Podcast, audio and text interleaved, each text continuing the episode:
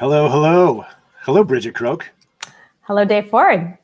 Hi, everybody. Welcome to the Environmental Intelligence Podcast. I'm Dave Ford, uh, founder of the OPLN and SALT, and uh, I'm here with Bridget Croke, Managing Director of Closed Loop Partners. Thanks for having me. I'm happy to be here. Really happy to be here. And with the Environmental Impo- Intelligence Podcast, and really just our thesis in general, it's really built on the idea of how we can really get everybody significantly smarter about the biggest environmental challenges that are plaguing this earth. And Bridget is an expert on circular economy, knows more about plastics than, than, than most human beings uh, on this planet. And I think what we want to do today is really deep dive and, and really sort of pick your brain about, you know, how, what you feel like you know leaders and and really the entire industry needs to understand about the circular economy to help accelerate right. progress so sort of an open question but like yeah. what, what, do you what, maybe to start off like what are you working on what's like sort of the, some of the top projects right now that are uh the closed loops diving into yeah, maybe I'll back up even behind, you know, just to your kind of bigger meta question first before I dig into some of our stuff. And um, well, Closed Loop Partners is an investment and innovation firm working to accelerate a more circular economy. So that's kind of our our whole premise of the work that we're doing. And I guess I would just back up and say that from the perspective of like what it is, what are the trends, you know, the idea is that we have uh, packaging and product supply chains that are today primarily leveraging some sort of extractive process to use raw materials out of nature, um, utilize those materials, sometimes kind of one time, sometimes multiple times, and then that what was valuable, kind of costly material ends up in a landfill and an incinerator or kind of other outcomes where we're no longer using the value of that material anymore. And so that's something that we think is very uh, inefficient from an economic standpoint. So the reality is that if we could use that material at its end at its end of life as the feedstock for future products and packaging, you could save billions of dollars uh, from ending up in a hole in the ground essentially or being burned off uh, and be able to kind of reduce the amount of raw materials that are needed which is problematic from an environmental and often a human health standpoint. So really it's no less than kind of transitioning our material supply chains entirely and to scale up the ability to utilize these materials so we don't have to extract as many um, non-renewable raw materials. So that's kind of the backdrop so sense? in the case of plastics, you have fossil fuels, natural gas mostly, and and, yep. and oil being used yep. to being pulled out of the earth is cracked into plastic. I think it's a lot of people don't even realize that, which is which is quite insane. Um, and frankly, it's the fastest part of that industry's growth. So if we look at like you know all the renewable energy that's being created, which is super exciting, and and kind of that shift, shifting a, another major part of the economy to be more sustainable that whole industry, its fastest growth area is plastics. So if we can shift where they're getting that those inputs, that's a massive economic opportunity, environmental opportunity, and we think human health opportunity as well. So that dovetails into like what happens at the we're talking about waste. We're talking about plastic waste. We can also talking about can talk about aluminum and a bunch yeah. of other materials at the end and, of life. Yeah, and, and frankly, you know, plastic is not only, you know, your water bottle that you use or your butter tub, it's also your clothing for many people. So it's it's the car that you're in. It's your car seat. There's so many use cases for that. But yes, this is also true of metals. It's true of fiber, which comes from trees. And I remember having, you know, because we talk about plastic so much, someone asked me recently, she was like, remember like back in the day when we used to be worried about trees are we still worried about that? And so there are trade-offs to different materials. So this is relevant across material types. Did you tell your friend yes we are still worried about that? yes that? we still care about that. Maybe the media doesn't you know not enough but yes we're we still care. The media's got a lot to cover when it comes to the environment these days. I mean especially when like you know significant swaths of the earth are on fire at any given time and storms blowing through. And i mean and yeah i mean plastic you know plastic waste in the ocean's gotten a tremendous amount of press in the last five years. I wouldn't say it's getting as much press these days as as maybe it should. Well, yeah, it's it's a great question um, and and a debatable question, I guess, from a philosophical standpoint. Um, it I've seen more impact and dollars put into solving these issues in the last maybe four years than I've seen in my 20 plus years working in this field because of that drumbeat that happened. And there's kind of a whole uh, interesting case study to be done on like the anatomy of a movement and, and the impact that's been made. Long way to go. But also certainly to your point on the, you know, what needs to be covered, a lot of climate issues that are very relevant and so glad to be see that that's getting steam too and i would note that one of the things that i'd really like to see is that the connection be made between the goals of the circular economy and the goal you know the goals around um, solutions around climate because the reason we're trying to build a circular economy is for the environmental kind of externalities that we're trying to solve for and the primary one being climate change Totally. And I think there's so much confusion around that narrative. One of the big goals of the UK government, government, they're hosting COP26 this year, is to really bring the oceans narrative and the climate narrative together because they totally overlap. You know, it's interesting. Like when we when we start to talk about the circular economy and you start to talk about, you know, what, what, the circular economy, you know, ideally is a solve for the ocean plastic issue, right? It's the idea of just keeping everything in, exactly in, right. in a closed loop so that it doesn't end up in the environment. Uh, but the, you know the amount of education that's needed, and I think that's where we come in at the OPLN. Certainly, that's the thought leadership work that you guys yeah. do at Closed Loop. It's just it's a confusing mess. It's so complex. Like, where do we even begin? Like, if you yeah. had, you know, you have a fifth grader, right? I have, I have a, a seventh grader. Don't tell him I said that. Don't tell him I said that. Well, if you were, if you were, to, if you were to sit down in front of his class, you know, yeah. and what would you, how would you describe, um, like in the simplest terms, you know, the, the, the plastics challenge today? Yeah, I would say that we have a lot of, you know, that there, in fact, it's really relevant because my son is learning about the carbon cycle right now. So he literally had to explain to me the carbon cycle and how that, uh, you know, is related to different greenhouse gases. And so as we were talking about that, you know, they, uh, in the seventh grade level, they're learning about fossil fuels, which is interesting. So those fossil fuels are being turned into something that has a great utility.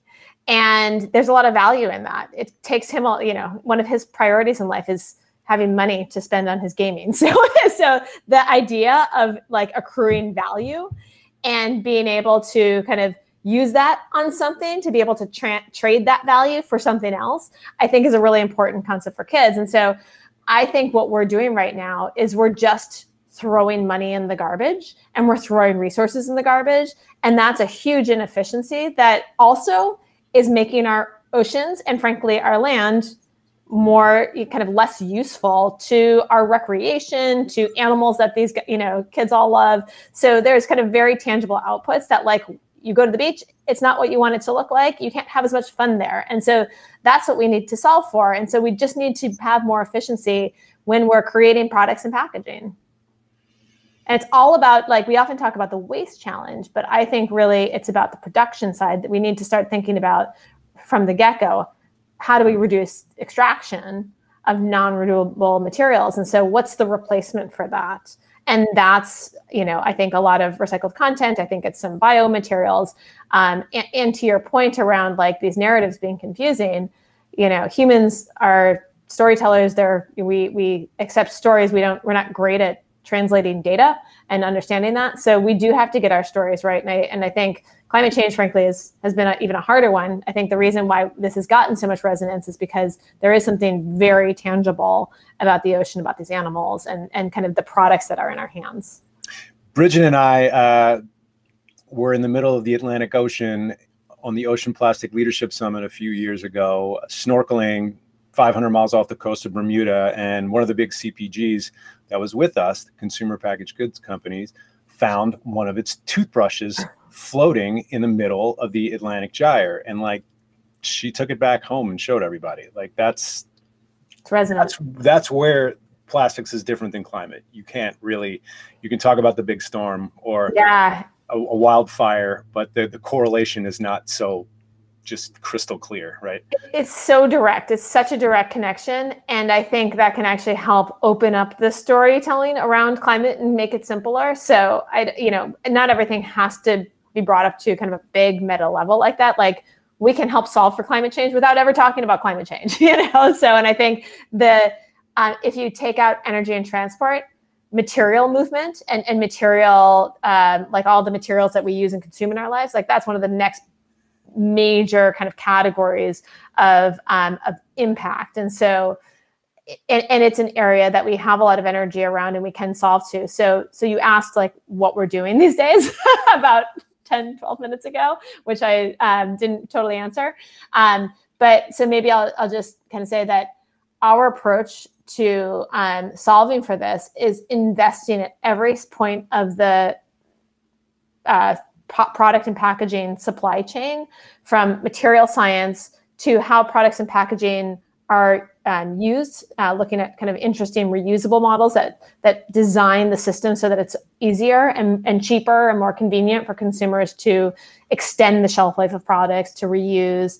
That's both with kind of um, you know everyday products, personal care products, cleaning products, also with textiles, resale, is the fastest growing part of the um, textile uh, and fashion industry right now. So, like, huge opportunity to gain more value from all of um, by extending shelf life and, and reusing things, and then looking at okay, what happens once the useful life is done, and can we really extract the value of that by cr- making that the feedstock for future products and packaging? I think fashion and fast fashion specifically has gotten such a free pass in this entire sort of plastics debate and ocean plastics and microplastics and microfibers. And again, it's the same sort of thing. You can see the bottle floating down the river, right? So obviously, there's a tremendous amount of pressure that's being put on the big beverage companies.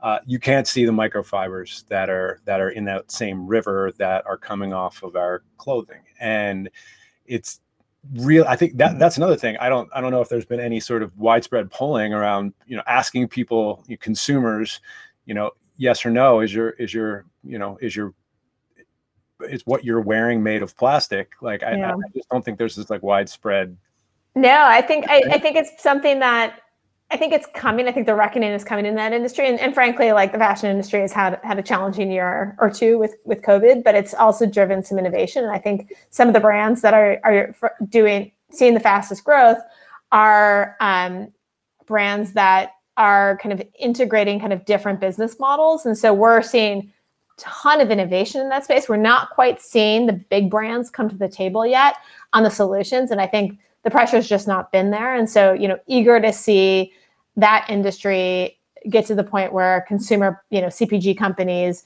and kind of more broad scale retail is in terms of uh, for license to operate, they need to solve some of these challenges. And I think probably the fashion industry is next in line. I hope electronics is is close behind that. So I think an important concept is that this is about all materials.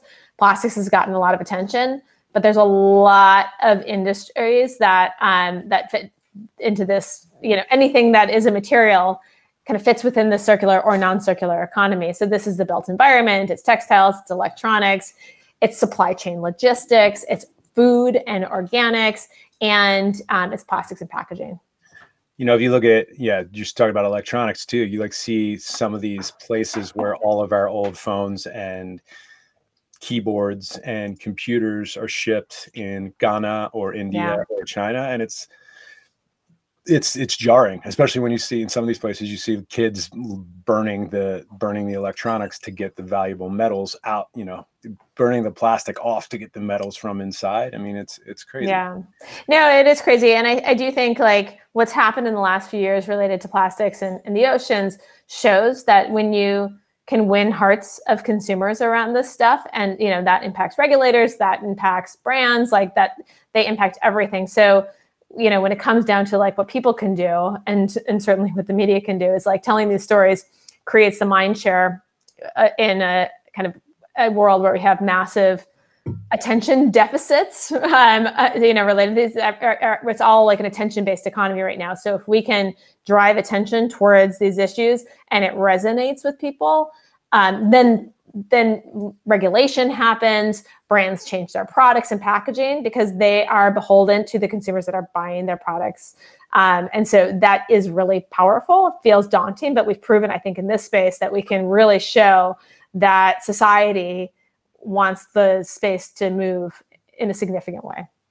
You know, I think one of the other things that's at a macro global level that's happening, certainly you have consumer pressure, which is so far, I think, have been like one of the biggest drivers of of, you know, essentially corporations, uh, you know, rewriting their playbooks about how they yeah. deal with this. Where I think we're going to get to the next level and what we're seeing at an international legal level is like ecocide laws where companies can be held responsible in like international courts of law in the same way that they like the like international war crimes would be tried. Yeah. Like that's coming. That's not quite here yet. First rights of nature, where a river on behalf like an indigenous group on a behalf of a river can sue a corporation, right? I mean, it becomes like existential risk management in an entirely different type of way, which should further which i mean if like on a, on a hopeful sort of yeah matrix on an optimistic i'm wearing my optimistic which i'm which this these letters are probably there's probably plastic in there like, like everybody you, you look very very believable okay.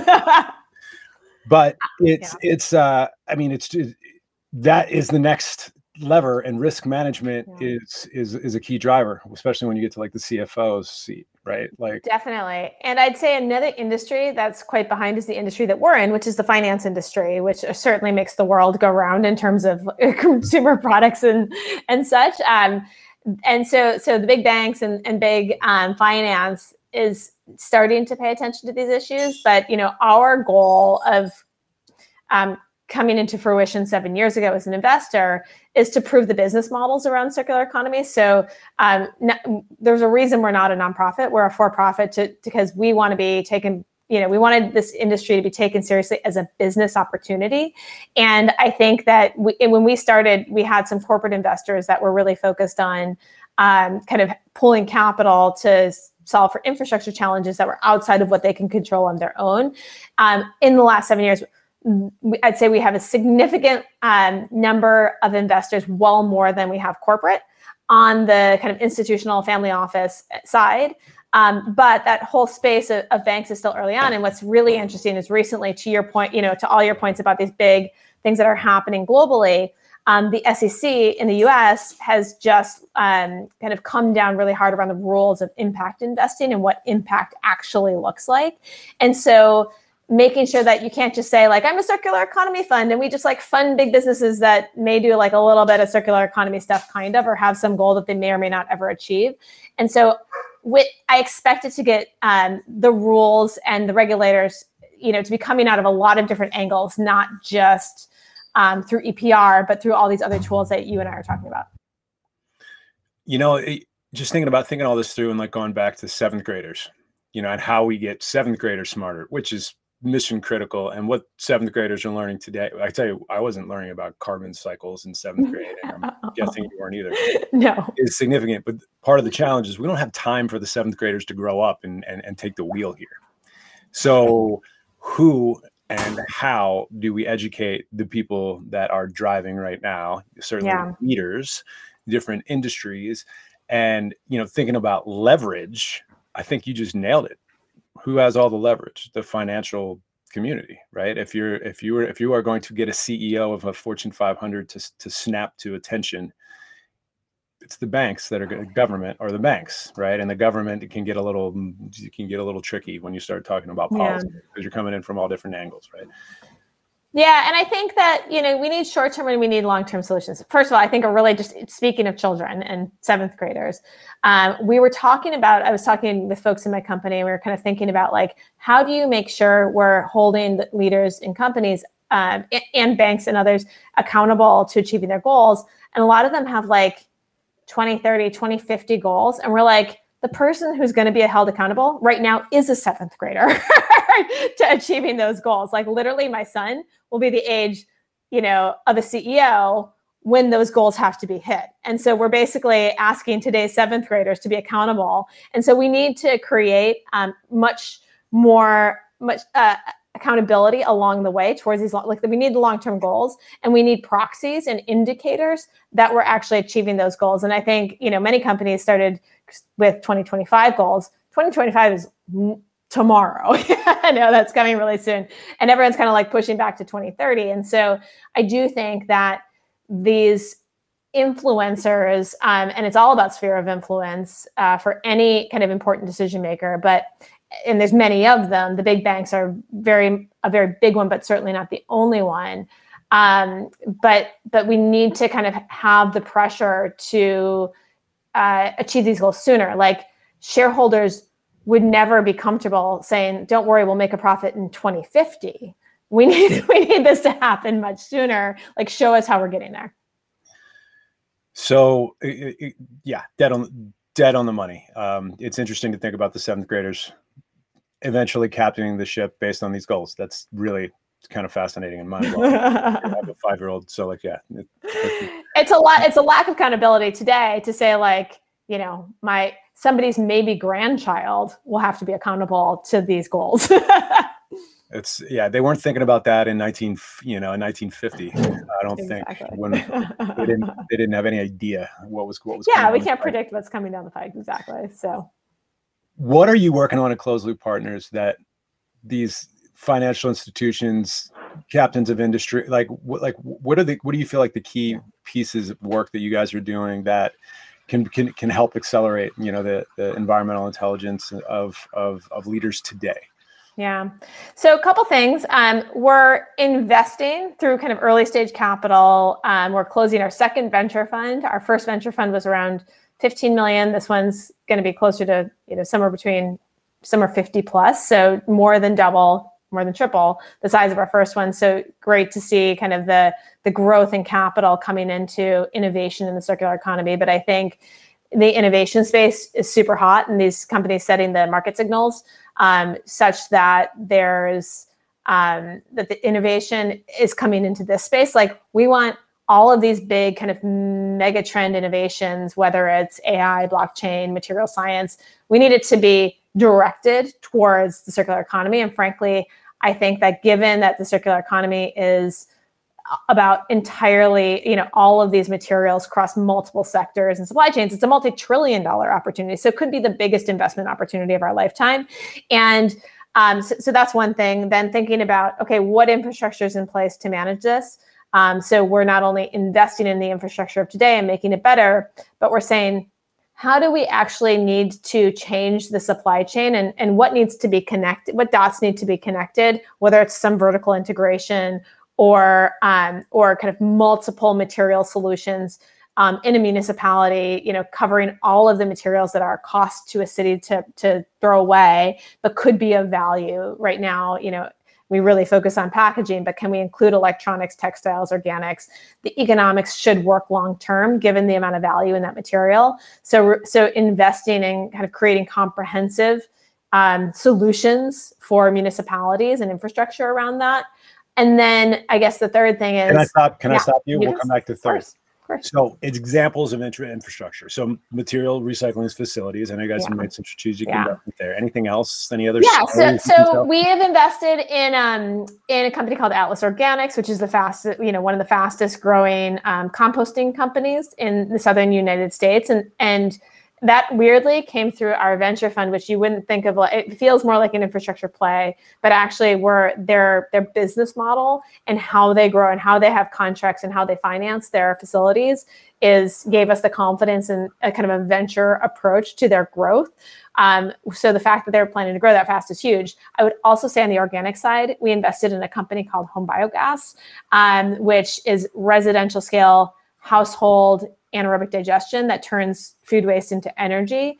And in many countries where folks are both kind of mostly food is the majority of their waste and they're energy deficient, um, it's a solution on both sides and it's like super affordable. But we're uh, the company's also kind of eyeing Western markets and actually their e-commerce. The US is their fastest growing e-commerce business, but they're looking at kind of long term, like what would the experience be like for someone in the US to potentially just put their um, food waste down their garbage disposal, have that plug right into a home biogas unit that's in your boiler room, and then kind of let that feed your heat your water in your household. Like and they're so, just like little they look like little composting machines? Yeah they're like little yeah they're kind of like a they look like a balloon. That's like the size of a couple grills maybe right now but they're going to continue to kind of shrink in size to to fit into different um, kind of inside units so they can also be kind of more used in the north. But so i think a trend so that brings up a trend that i would say around um, kind of less centralization of everything, like the idea of sending around big expensive trucks to pick up food waste when that can be happen in, in a much more decentralized way.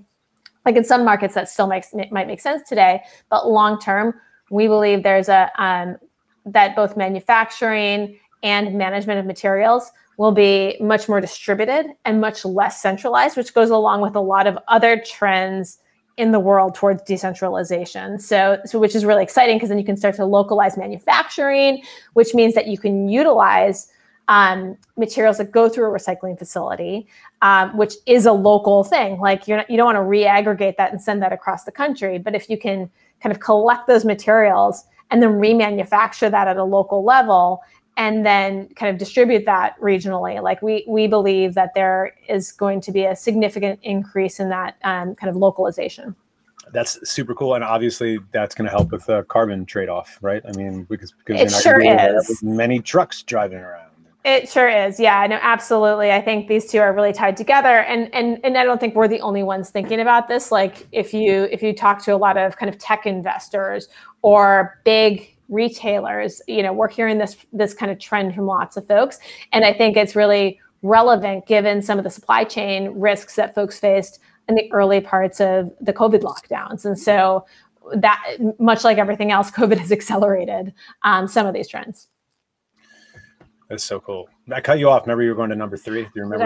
Oh, yeah. So the third one. Um, so through our Center for Circular Economy, which is really our innovation arm, um, we bring industry together to solve kind of more particular challenges. And I think the big thing that we're seeing is just competitors who may be fierce competitors on the consumer side are, and I think you're experiencing this too in, in your work, are, are coming together because they know that they can't solve these issues by themselves. And so we're working, you know, through our next gen um, program to solve for food packaging and cups with Starbucks and McDonald's and Yum Brands and Nestle and, and others. And then we brought together many retailers to solve kind of for their big exposure issue, their, their big challenge that they have that they have ownership of is their single use bags. And so we brought together Walmart, um, Target, CVS, who kind of accelerated maybe 10 to 12 other retailers joining where we're doing kind of an end to end looking for innovation to kind of solve for these challenging specific problems within an industry um, helping work within their supply chains to scale up these solutions so that they can get to a commercial level that these companies need in order to use them. Because oftentimes there's like cool innovation we're going to give them you know thousand dollars and then like leave them to their leave them be. And, and these guys really need some hand holding um, to understand how to get through these uh, these corporate supply chains and actually work with the big guys and then making sure that the recovery system will accept anything on the other end. And what's interesting with retail is like when you look at kind of the plastic bag as one very specific example you know it's the the argument the silly argument that i would say is like paper versus plastic. Like the reality is there's no one for one solution. There's trade-offs for everything. So we need to think about like what is the future of retail and how can we solve for that? So if a big part of that is home delivery and e-commerce if, if we're looking at last mile providers who are kind of home delivering things you could easily have kind of reusable totes and then have a reverse logistics program that takes all that back so really exciting solutions if we're looking at kind of where um, how consumption is going to exist three to five years from now kind of so and, and recycling has historically been kind of like lagging behind the packaging industry. And so what we want to do kind of reinvent uh, kind of within the circular economy framing is how can we get ahead of trends as opposed to like following on to where all the product and packaging folks are going reusable and reuse and refill is like the holy grail right i mean and you're not gonna there's all these like landmine solutions yeah. that you know where that you can there's there's fierce ferocious battles happening everywhere yeah. po- whether it be policy or whether it be like advanced recycling and some of these you know recycling technologies but like you're not to find much argument around reuse or refill yeah it's just about how we can accelerate a complete sort of change the way people live. Right? Yeah. I mean, it's hard enough to get people to like take their stuff to the recycle, uh, recycle it curbside, right? Uh, let alone take it to a recycling center. Like, I mean, and by the way, a little plug for the Reusies. Did you I was just going to do that. yeah, it's on uh, the September 30th at 7 p.m. the East Coast time. If you go to the re- you can get tickets for the first re- reuse award show where we're going to see kind of best in class solutions in the space because not all solutions are created equal. And there are some really amazing ones, some really well capitalized ones that we think are going to scale quite a bit. And so I definitely, it's, it's super affordable and going to be really fun and lots of good conversation and, and some interesting guests. So come to that. Anyway, continue. I'm done. the Reusies. The re- oh, I was just, I, I mean, re- reusables yeah. are, I mean, it's interesting. And for those that aren't familiar, it's just this idea of having a Haagen Dazs ice cream in a metal container that you buy once and then either send or return so that it can be filled with more ice cream right? As opposed to just having this re- like that that in its sense is like how it how it works. Uh, one of the one of the examples of how it works on the sort of consumer package goods side of things. Uh, Closed Loop's an investor in Algramo. I'll let you talk about what sure. they do. They're badass. Yeah. So uh, Algramo's so cool. We love them. Um, they are a it's essentially like a packaging vending service with um, smart reusable packaging, where you actually pay with your packaging. It's like smart IoT packaging um, that's tied to your phone and essentially a wallet. So you go in, you to this vending machine you with your packaging, you say how much you want. Um, of so like if you can only afford to buy a little bit, um, in areas that may have, you know, if you have cash flow challenges, you can buy as little or much as you want. You can fill a large container up, or you can just fill it up a little bit and get kind of a day's worth of that product. They're working primarily with cleaning products and, and personal care products and pet food today, but certainly aim to expand. And the reality is, packaging is a cost center. It's for for big companies. So if they don't have to pay for single use packaging as part of the product, they want to sell you product, not packaging. So if you are using the same packaging, it should be more cost effective. And that's the Algramo kind of model is like you bring your own packaging, you refill it, and you save somewhere between 20 to 40% on the on the products that you're buying. So so it's a real consumer benefit. And so they've been able to they've really taken off where they launched in Chile. And we're um, we're an investor and we brought in some other investors um, from Mexico and elsewhere now that are helping them expand into these different markets they're in um, New York City with us. There's going to be a big announcement this fall with a, a, major retailer in the U.S. So so stand by on that excitement. Also in Mexico and moving into Europe and Asia. But it's just one example of a best-in-class solution that's creating a better, more convenient, more affordable experience for the consumer. And so I think what we need to remember with all of these things is that you know think about the consumer marketers are thinking about the consumer all the time and so, how can we design the system where these new models are, work for the consumer? Because you can't just get pissed off at a bad system. You have to come up with a better one, or the incumbent system's always going to stay in place. And so, you know, the Reusies is important because we need to find the best in class ones, and some aren't tenable for consumers today. And so, so that that creates the market signal that there's really good um, kind of best in class solutions out today, and that drives other innovators and companies to the table both to test these and to come up with even better solutions and more investors to come into this space. And so this change can happen. And and you know we hear sometimes from big consumer product companies some are really excited about it and they're going all in on reuse as like where they want to get to in 2030 others are very you know bearish or sheepish on on this space feeling like it's a long way to go but if you look at the world we lived in 30 years ago all of our behaviors were different. We're, you know, it's a completely different universe. So to think that we can't get there, I think, is naive. And we just need to come up with the mix of solutions that create a better experience. It's interesting you mentioned marketing because on some level, you know, certainly like I think when we talk about the CFO seat or the financial sector, like risk management is a core driver. But when we get into the consumer side of things, marketing's everything and cool factor to some degree and like certainly like social pressure and different th- i mean and different along sort of different socioeconomic status levels and all over you know obviously things are very different all over the all over the earth as well. But you know it, it, I, that's why I applaud what you guys in upstream are doing with the Reusies because it's just it's just showing people cool shit exactly. and like how can we how can we get more people excited how how can we get reuse and refill you know, on the front page of of you know the of the New York Times, you know. That's exactly right. It's showing people cool shit and, and letting them have a good time. Like this stuff needs to be fun and mm-hmm. interesting and sexy for the consumer. It needs to be the thing that's super obvious to them.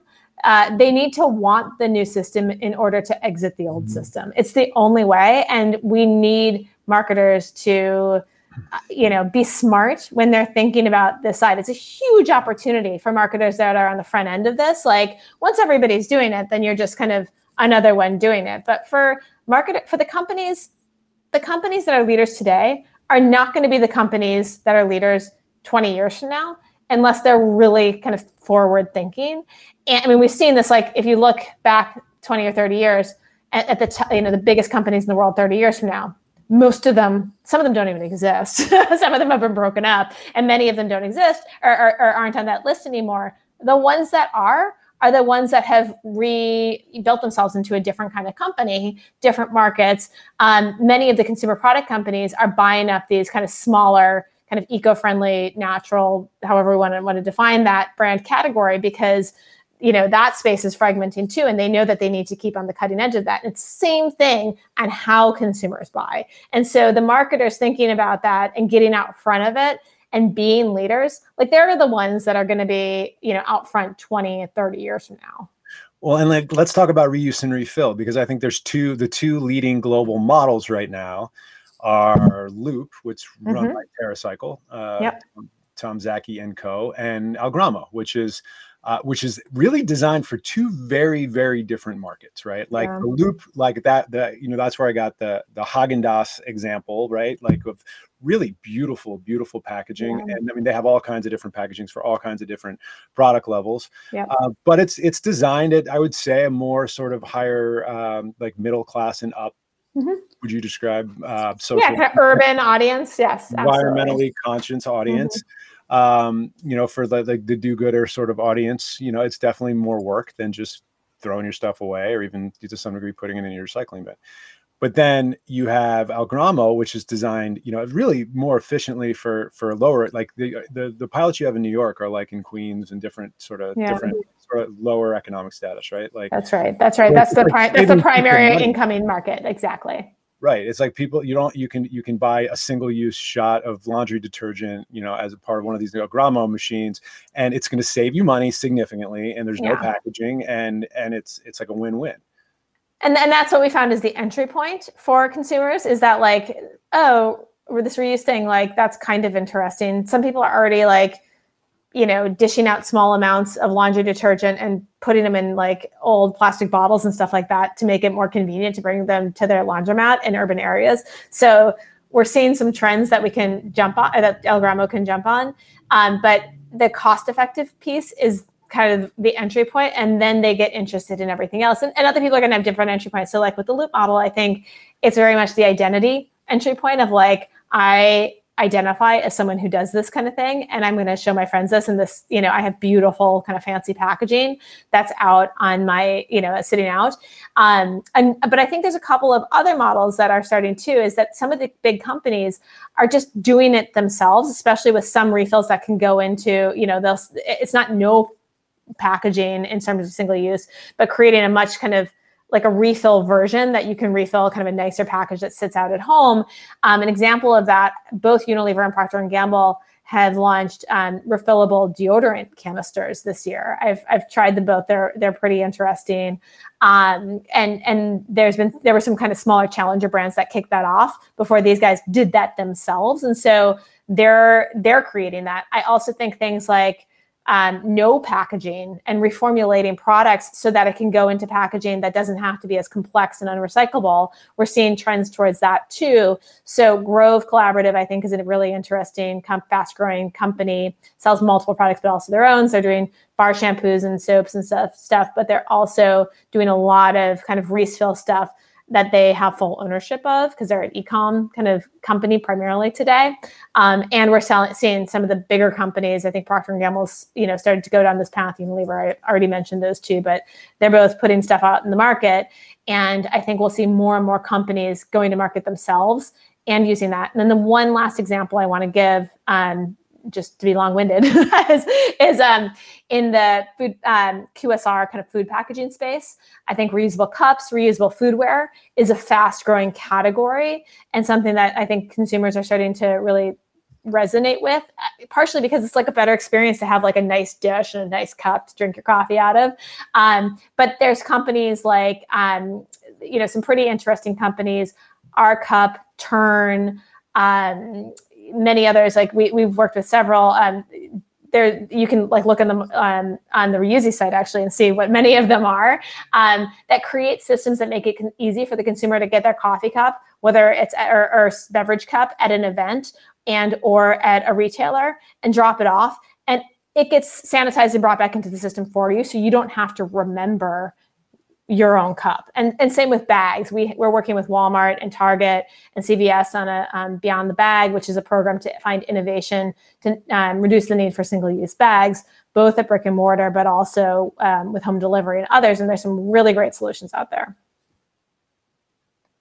there's a lot of exciting things going on. And I mean, it's interesting, like this carrot and stick, right? It's got to be mm-hmm. shiny and sexy and efficient. And there's got to be sort of social pressure dynamics on the consumer side and the stick side. Like, you need to fix this because it's an existential risk management crisis and it's going to negatively affect your business if you don't. And it's better to be, you know, just like you said, it's better to be out in front uh, of it. I, I, we could keep going, Bridget. This is we could, uh, we could. Our rambling, yeah, no, um, discourse. Your, your, work is, is is always extremely exciting, and so uh, so grateful to, to to partner with you on so many exciting things. I'm happy to be here anytime, and so can't wait to keep working together. So much, so much coming up in this next coming year, but um, everyone, I just want to say thank you Bridget Croke, Managing Director, Closed Loop Partners. And I want to say thank you for checking in for the Environmental Intelligence Podcast. And we're, we're rocking every two yeah. weeks here and just digging into how to get everyone smarter rapidly about the environment. Thanks so much.